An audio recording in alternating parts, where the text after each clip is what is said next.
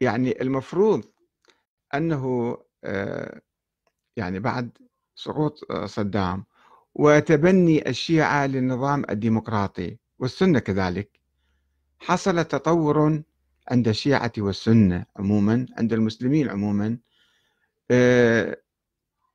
في التخلي عن الفكر الاستبدادي الطائفي الشيعي والسني والإيمان بفكر جديد هو الفكر الديمقراطي.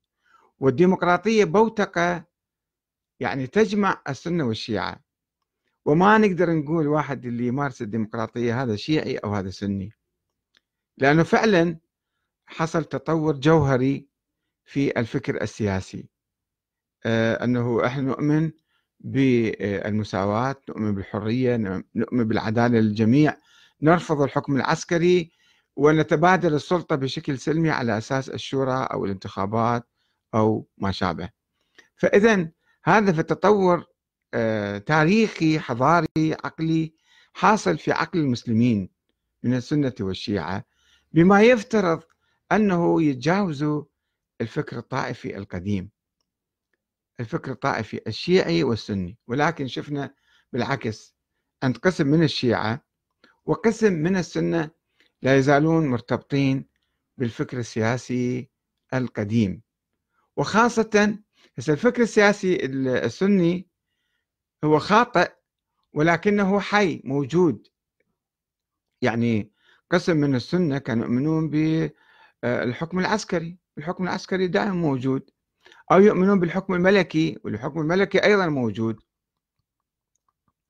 ولكن الشيعة كانوا يؤمنون، طبعا الشيعة أيضا أقسام، الشيعة الزيدية يؤمنون بسلالة معينة تحكم، والشيعة الإسماعيلية يؤمنون بامتداد الإمامة، وعندهم إمام مختفي، إمام مختفي بس مو عمره ألف ومئتين سنة، لا حديث، يعني إنسان عادي ولكنه في الستر، في الستر، وعندهم شيخ مرجع، يعني هذا ظاهر، وهذا فقط اللي يعرف الإمام، وهو باب الإمام، الباب إلى الإمام.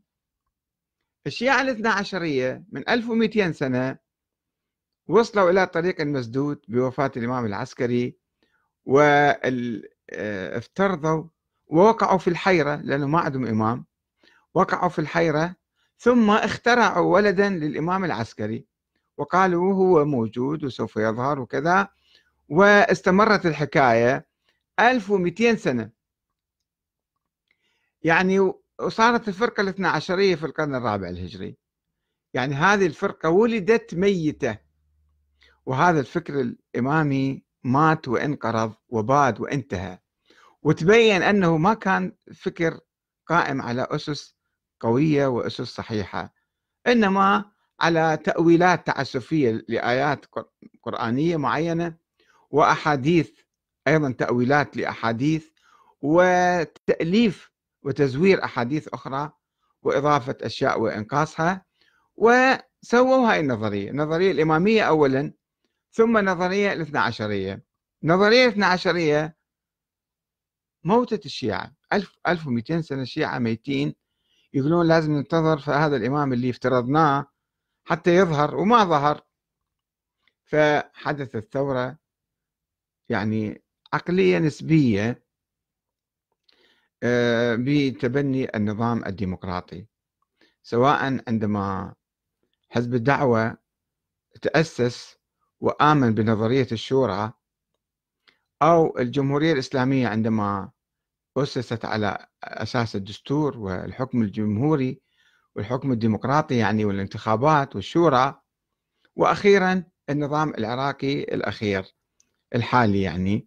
هذا النظام قام على أساس الشورى أيضا، وإقامة هذا النظام أو تبني الشيعة للفكر الديمقراطي يعني هذا نسف لنظرية الإمامة وتخلي تام عن نظرية الإمامة. وهذا الكلام أو هذا الحكم مو أنا أقوله، إنما الشيخ الصدوق في القرن الرابع الهجري، وهو من مشايخ الطائفة، في كتابه إكمال الدين وفي كتب أخرى يقول إن من ديننا التزام التقية في عصر الغيبة وانتظار الإمام الغائب، ومن يخرج عن دين التقية ومن يخرج عن التقية يخرج عن دين الإمامية. هذا نص عبارته، عبارة الشيخ الصدوق. يعني اللي يؤمن بالنظام الديمقراطي بعد هذا مو شيعي، بعد هذا مو إمامي بالأحرى، مو إمامي ولا اثنى عشري. وأيضا لو تراجعون كتاب الألفين للعلامة الحلي يجيب ألفين دليل على أساس، يعني هو جاب ألف دليل مسمي كتابه ألفين، ألفين دليل على نظرية الإمامة وحرمة الشورى والديمقراطية وإقامة أي دولة أو أي حكم في عصر الغيبة، ولا يجوز. يقول فقط لازم ننتظر الإمام الثاني عشر. فالآن لما يجون الشيعة سواء في العراق أو إيران أو لبنان أو باكستان أو أفغانستان أو أي بلد آخر، وإما هم يأسسون حكومات ديمقراطية أو يشاركوا في حكومات ديمقراطية، ماذا يعني؟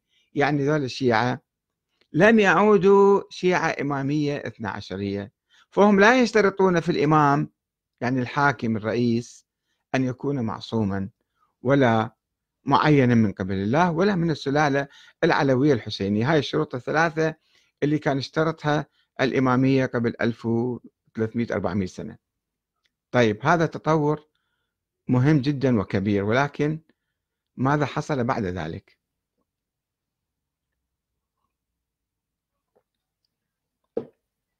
هذا التطور في الحقيقة إيجابي، تطور عملي، تطور سياسي عملي إيجابي جدا،